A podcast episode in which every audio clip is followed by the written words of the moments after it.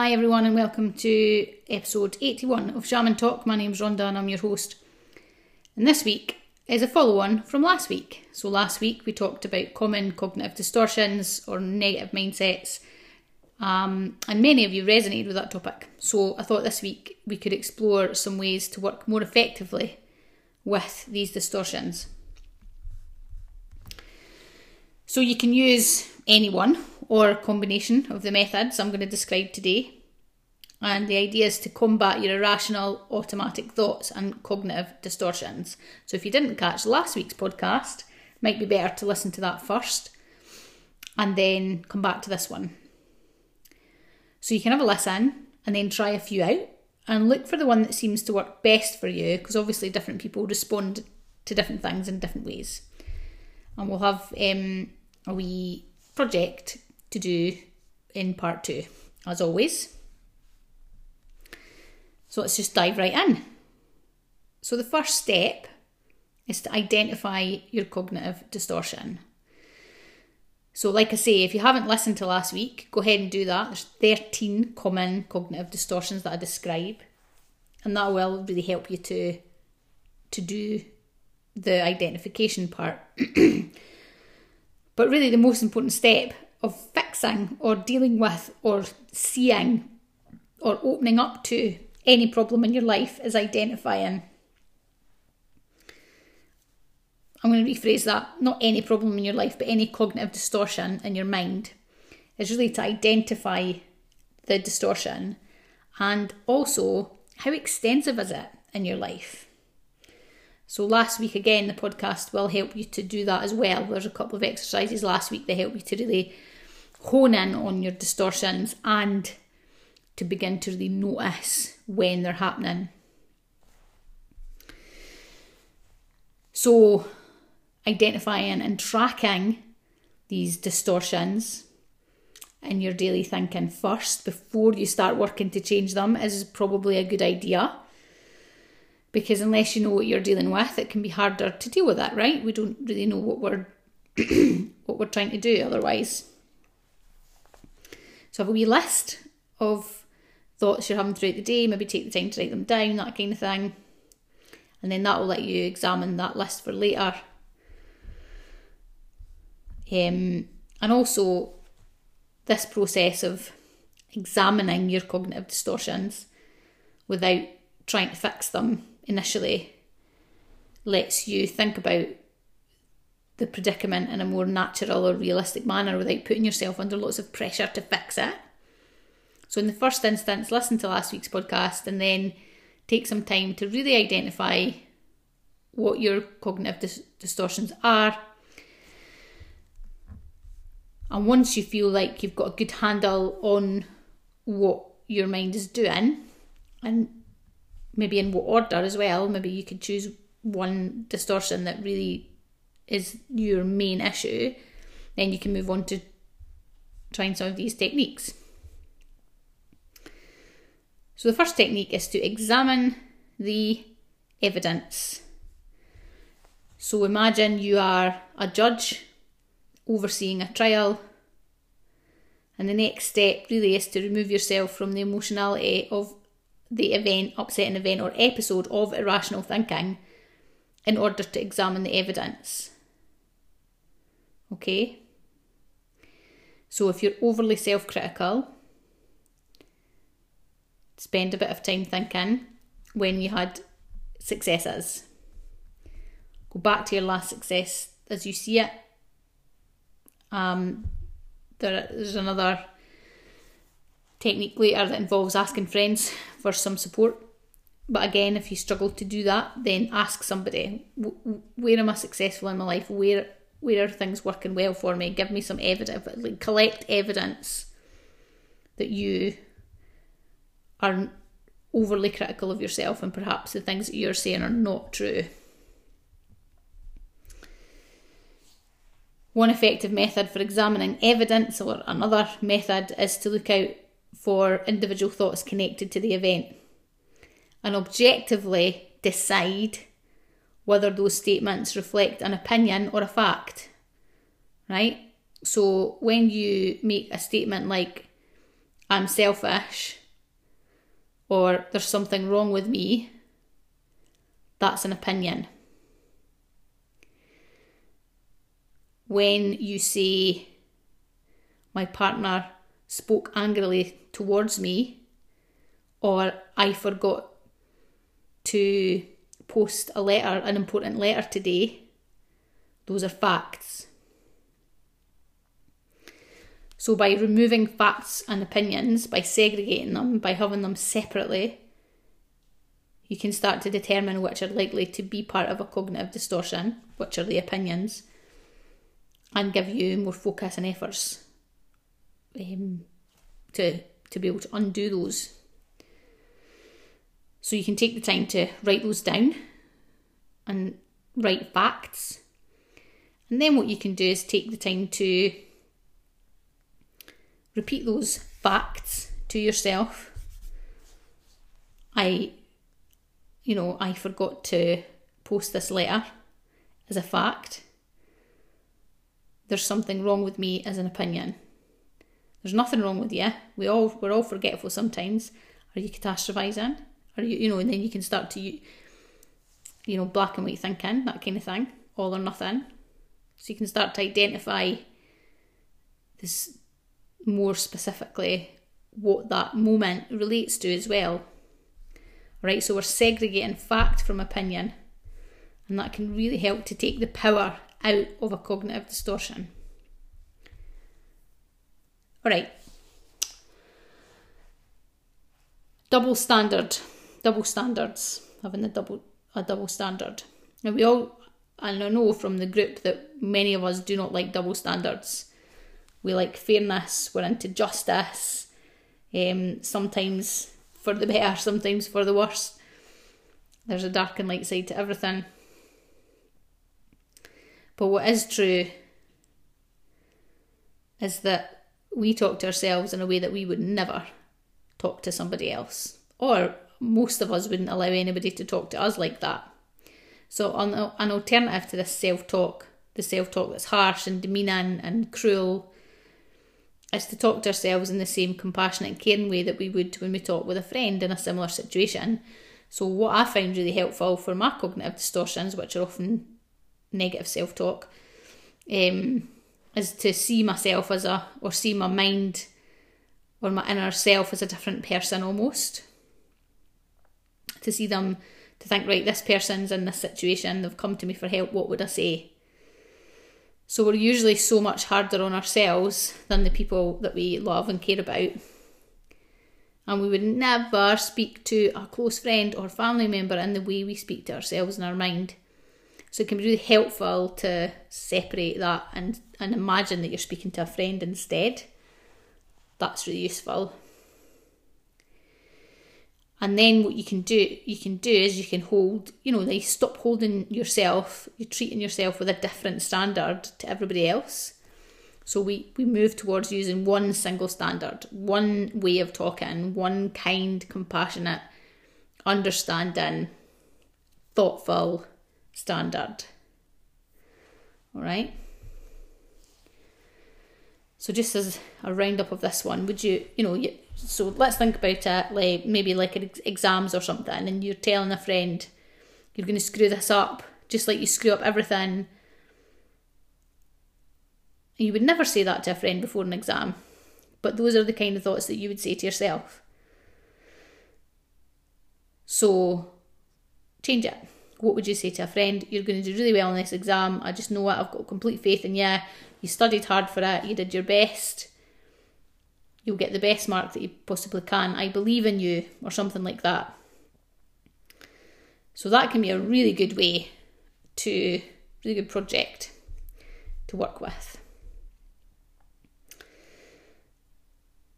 So, next, thinking in shades of grey. So, learning to undo black and white or polarised thinking can be really challenging, and I know it can be really challenging because I've had to do it. And one of the things that I found out recently, which I didn't know, is that our minds take cognitive shortcuts to simplify processing information in order to expedite our ability to make a decision or to choose a response. So, actually, um, the way that our mind kind of works as mammals is to pro, is to simplify things for us.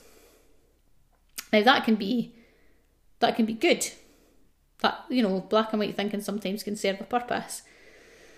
But often, also, it leads a person down the path of irrational belief as well. So we've got to watch for both. So really, what we want to do is we want to think about a way that we can move into shades of grey. Yeah, away from either or, or it must be this or that, or black or white, or yes or no. Lots of shades of grey in between. So, what can be really useful is that it, it is to evaluate things on a scale. So, 1 to 10, or like 1 to 100, you know, depending on how specific you want to get about it. You know, when a plan or goal that you've had isn't fully realised, think about it and evaluate the experience as a partial success. Think about the things that went well, think about what you learned, because often when we fail at things or when we don't manage something, there's learning in that. And the most successful people I know use their failures as forward momentum, as learning opportunities, as ways to move forward. So, what did you learn? What will you do better next time? What will you change next time? How much you learned can really put the evaluation a lot higher. So, for example, for myself, over the three or four years I've been running this business, this centre, this um, place of spiritual work, I've made many mistakes. I've um, tried to do things that don't work. I've put out courses to crickets and nobody's been interested. I've had clients that simply just didn't resonate with the work that I did. And, you know, a couple of times, the hundreds of people that I've seen, there's been a couple of times where I've offered a refund because they've simply not gotten what they wanted from from the experience. And all of those things can really could really have caused me to stop what I'm doing and say, oh, I'm not good enough. Nobody wanted to do my course. Nobody wanted, this person thinks I'm terrible. You know, and, and occasionally I'll get abuse. I'm on social media a lot. I'm on TikTok, I'm on Instagram and Facebook, and particularly on TikTok, which is way more. Well, I've got 80,000 followers on TikTok, and it's way more difficult to, to manage that number of people in terms of like the rules that we have on Facebook and Instagram's not that busy. But on TikTok, I'll get people who are downright abusive. You know, they'll say all kinds of mean, horrible things. And I could really let that affect me through black and white thinking, through all or nothing, through the belief that one person says something and therefore it must be true. So in those moments, you know, I think, okay, this person has a, crit- a criticism, is is it relevant? Can I learn something from it? Sometimes people's criticisms can be quite useful, actually. Um, as long as I don't take them personally, as long as I don't let them drain me of energy, as long as I don't let them uh, force me to think about myself or my business in a way that isn't true, then it can it can be quite useful. I've gotten some pretty good podcast topics out of abusive um, comments, and um, I just see people in compassion and can move on. But I do use the scale as well. So that idea of like, right, okay, so this post I put out has gotten 40 to 60% good feedback and maybe 40 to 60% terrible feedback. How can I change that? What did I say? What was triggering for people? How can I learn from that? Is that something I need to do? Or is that something that some people are just triggered by and I've got to let that go and move on? So I evaluate things in that way. Okay. Now, the, there's something called the experimental method. It's next one. So, can you test for the scientists among you for the more rational among you, can you test whether your irrational thoughts have any basis in fact by using the same kinds of methods that science uses in order to test the hypothesis? All right? So, for example, let's say you've been putting off organising your family photos because it'll take too long, it'll be too hard, whatever it is that you're thinking that's putting that's putting your procrastinating about. It seems like a very daunting task. But what if the task was broken down into smaller parts, such as, you know, you'll do a year at a time or a month at a time, even?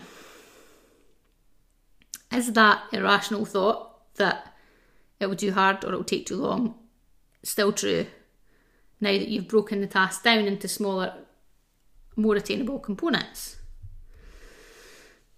Another example of testing, testing, testing, testing. So you think that perhaps you're going through a bit of a, a phase where you think that your friends don't like you, you feel left out, you feel like an outsider, like an outcast.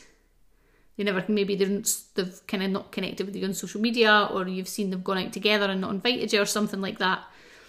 What you could do is test whether it's true. You can ask your friends outright you can reach out to them and ask them for lunch or drinks, something like that. And while it's not likely that all of your friends will feel comfortable having that kind of conversation or will be free on the day that you want to go for lunch, it's likely that by testing and asking and communicating, then you will receive clear evidence in support of the fact that your friends do or do not like you. I can't say that they do or they don't. But the point is that neither can you because you haven't collected any evidence, you haven't tested your hypothesis. Okay, it's a bit like some of the. Um, oh, I might be getting into dangerous ground here, but let's do it anyway. It's like some of the, the more out there conspiracy theories that um, I hear people talk about now um, that have absolutely no basis in fact whatsoever and mostly are completely physically and scientifically impossible. But people don't have the, they've not tested their hypothesis. They're just going with the story and the narrative that they've either read from someone else or they're telling themselves in their head, which is not the same thing as fact. It's not the same thing as um, scientific knowledge. It's not the same thing as understanding that you haven't tested what you're saying. Some people think they have because they've read something on the internet, but it isn't. I mean, I could go on. I'm not going to do that. I realise I could go on a rant right now. I'm going to rein myself in. Point is, guys, cognitive distortions, test your hypothesis. Okay? Now, survey method, asking people for support. And I mentioned this earlier. So, you know, this method is focused on asking other people to help you determine how irrational your thoughts might be. So that's asking a trusted friend or partner or family member about their thoughts and attitudes. Um, whether sorry, whether your thoughts and attitudes are realistic, whether they're real. All right. So, what can be one of the stumbling blocks with this one is that most people who are very attached to their cognitive distortions, because you do get really attached to them, don't want people to tell you that you're being irrational. It can be very triggering. So try and choose someone that you you trust. Try and choose someone who's not going to then move into a space of telling you what you should do about it, right? So we don't want that, do we? We just want them to tell you whether what you're thinking is reasonable or not. So make that very clear in the beginning. I need to have a conversation with you. I need some help. I'm not asking for advice. I don't want you to tell me what to do. What I need from you is information on whether or not my thought processes are realistic and reasonable. That's all I'm asking for. Please don't give me any advice.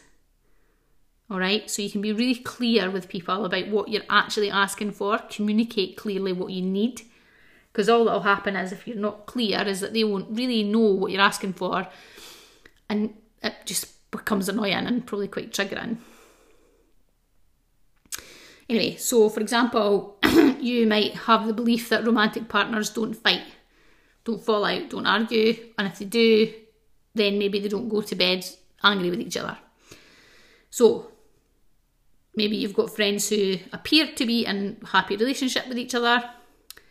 So start there. That person, you can ask them about that. You can say, okay, my partner and I have a fight and I think we're going to split up because of it. And that friend, you know, is that seems to be in a happy relationship, hopefully will say, couples fight, you need to work through it.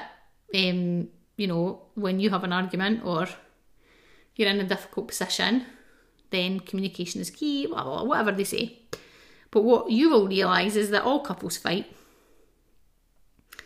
And while, you know, Scott and I always try not to go to bed angry, and we're getting better at it. 14 years together, and now we manage that most of the time.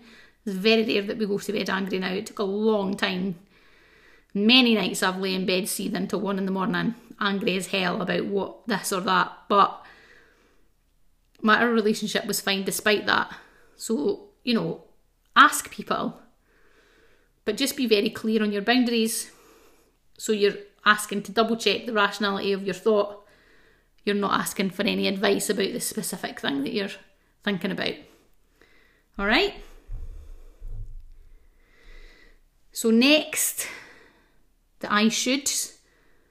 I should do this or I shouldn't do that. The semantic method is what it's called. So, if you're one of those, and I am, or used to be, well, sometimes I still do it, when a person, in fact, the Time podcast was really helpful for me. I realised I still was in a space of saying I should be doing this or I should be doing that. And the Time podcast that we did the other week, when I was doing the research for that, learned a lot for myself around how I still use these statements when I was doing things. So rather than saying, so now what I've, what I say is, when I hear the I shoulds coming up in my mind, I say, this is what I'm spending my time on right now. This is what I'm spending my time on right now. This is what I'm spending my time on right now. And very quickly that quiets the shoulds. And I find that really helpful. Anyway, that's my perspective on the shoulds and, and what I've been doing with it. But the semantic semantic method that I've been reading about, I've been trying as well, which is also very good. So when a person engages in a series of these should statements, they're applying a set of rules to their behaviour that probably doesn't make much sense to anybody else, you know, if you were to say out loud. So, should statements are really implying a judgment about your behaviour and or maybe even about other people's behaviour if you're a you should you're a you shoulder you should do this and you should do that as, as a judgment call on someone's current behaviour because it's missing what you think they should be doing, which is a judgment, which is why we don't have um, and don't allow that kind of chat in the group, in the community Facebook com- community group, because it's very judgmental. Anyway, so when you're using should statements for yourself, try substituting it for some other some different words. For example, it would be nice if, right? So the semantic difference can work wonders in your mind. So when you stop shoulding yourself all the time, shoulding yourself to death, should, should, should, should, should, and you start to change your word in to something more positive, things start to change. So shoulds make you feel guilty and bad about yourself. Oh, I should be doing that. I should definitely be doing something else right now. Judgment. However, you could say, wouldn't it be nice if I started to watch what I ate more? I should eat more healthily. I should really be eating more healthily. Wouldn't it be nice if I could eat more healthily? So it puts the thought into a more curious, inquisitive phrasing. And honestly, one where the answer might be yes, but it also might be no. For example, if you've got enough on your plate right now and you're doing some deep spiritual work, you might not have the capacity to also deal with food issues as well, which is perfectly okay. So when we take the shoulding out and put in the wouldn't it be nice, it could be very helpful. Okay. So definitions. We've only got so this is number eight, and then we'll do number nine after this. We've got nine altogether. So we're on definitions. So for people who are more intellectual and like to argue about the intimate minutiae of things, this method of calling out your cognitive distortions might come in handy for you. So, for example, you think of yourself as, I don't know, a loser or inferior or a fool or strange or something like that, not good enough. If you start an examination of these labels, you may reveal that the more closely represent specific behaviours or a behaviour pattern rather than you as a whole person. So, you know, when you start to argue or debate with your label that you've been using, the results can be really surprising. So, like, if you're thinking of yourself as inferior, who are you inferior to? Inferior to who? People at your work, your family, your friends. What? What? So, if it's people in your workplace, what are their specific work experiences and background? Why do you feel inferior to them? Isn't everybody inferior to someone else at some point? What does inferior even mean? Is that even a fair or just word to be using to label what it is that you're experiencing? So, debate. And debate to win as well. Okay? Argue or debate to win. The more questions you ask when challenging a definition or a label you've given yourself, the more you'll likely come to realise the uselessness of those labels. Okay, so that's that can be quite a fun one to do for a debate. And then finally, cost benefit analysis. That's the accountant in me coming out now. So, this method for answering an irrational belief relies on motivation rather than facts. So, in this technique, it's helpful to list the advantages and disadvantages of your feelings and thoughts and behaviours. So, a cost benefit analysis will help you to figure out what a person is gaining, what you are gaining. What are you gaining from feeling bad and from having these distorted thoughts? And then, how will it hurt me? So, you spend a bit of time listing the advantages of those negative distortions, and the disadvantages. And when you see the imbalance of your cost benefit analysis, you may find it easier to talk back and refute your belief, your irrational belief, your cognitive distortion.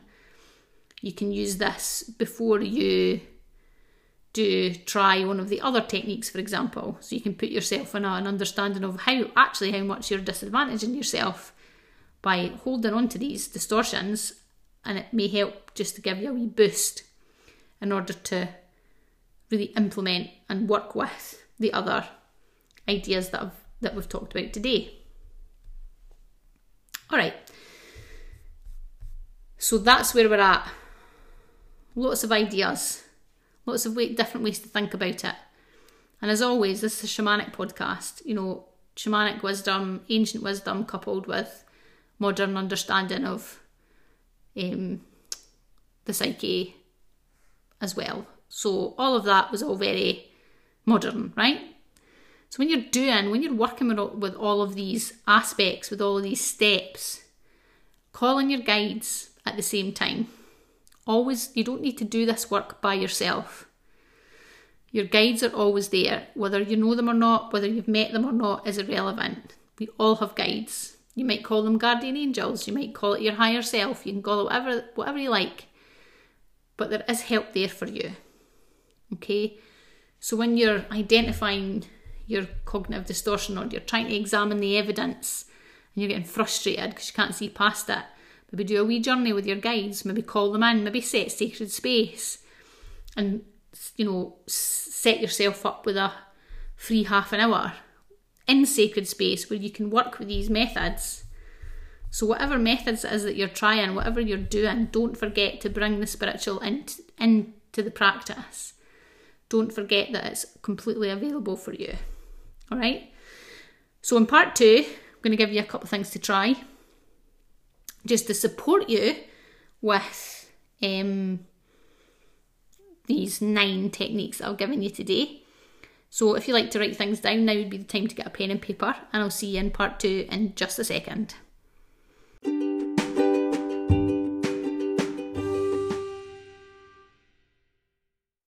Hey guys, and welcome back to part two. So, the first thing I'd like you to do is simply to take the time to put some of these techniques into practice. Choose techniques that you feel drawn to, and also I'd like you to try a technique that you don't feel would be right for you, that you think, nah, I'm not, I'm not really into that, doesn't really resonate. Because sometimes we'll be really surprised by trying something that we don't think will work our tricky, resistant mind will manifest in the strangest of ways sometimes. So, do try one that you think isn't for you. Okay, and then take some time to feedback in the group, in the community group. Let us know how you get on with it. It's important to share our experiences and to inspire others and to hear that everybody is going through something similar, and maybe to hear um, people's successes. So it can be really inspiring to hear people have put things into practice and it's made made a difference, made a change. It can really help others to find the find the motivation, to find the ability to take an action. So really, it's to to take the time to go to the group and to share your experiences as a form of being in service to the rest of the tribe it really does open up the conversation. And you'll notice on the posts that I do that when two or three people, usually the same people, comment, it really does open the floodgates and lots of lots of people then comment. That's what I've noticed anyway. So it really is helpful and useful to everybody if you feel able to share your experiences in the group. All right, that's the first one. Next, what I'd like you to do is a journey, of course, with your guides. Now, cognitive distortions can be caused by a wide range of um, life experiences. And sometimes we'll never know what the moments are that cause our cognitive distortions, but it can be helpful to ask for healing for those moments anyway. Now, last week's journey was similar, and that in that you were asking for support and help with your cognitive distortions. And this week, what I'm suggesting that you do is go on a journey with your guides and ask for whatever it is that you need this week to help you to put these techniques into practice. So it could be a healing, it could be information, it could be um, anything really. So just be really open so that's quite a quite a wide intention. So bear in mind that when we have a wide intention, it can be a little bit more difficult to interpret what we're given. So don't worry too much about that. Just go and go into the journey and ask what it is that you need. Ask to be given what you need to help you work with these techniques to start to overcome our cognitive distortions. All right? And again, get yourself into the group, share your experiences if, if you feel like you can do that. I know sometimes it experiences can be quite private, and that's absolutely fine. But if you feel like you can share, we're always very grateful for the engagement. So I hope you enjoyed our podcast this week. I hope you found it a useful follow up to last week's podcast. And as always, thank you so much for being a part of our community. Thank you so much for listening to this podcast. I'm always um, humbled and amazed at the um, the amount of people who do listen. It's, it's amazing. So thank you to all of my listeners. I really do appreciate you an awful, awful lot. So have a great week, and I'll see you here, same time, same place, next week. Hey, thank you so much for listening. We love it. We love you. We love connecting with you on our podcast. We're really pushing our Facebook community right now. It is where all the Juicy Shamanic stuff happens. So if you'd like to join us in that community, you'll find us on Facebook and look for the Centre for Shamanism community group. And we'll see you there.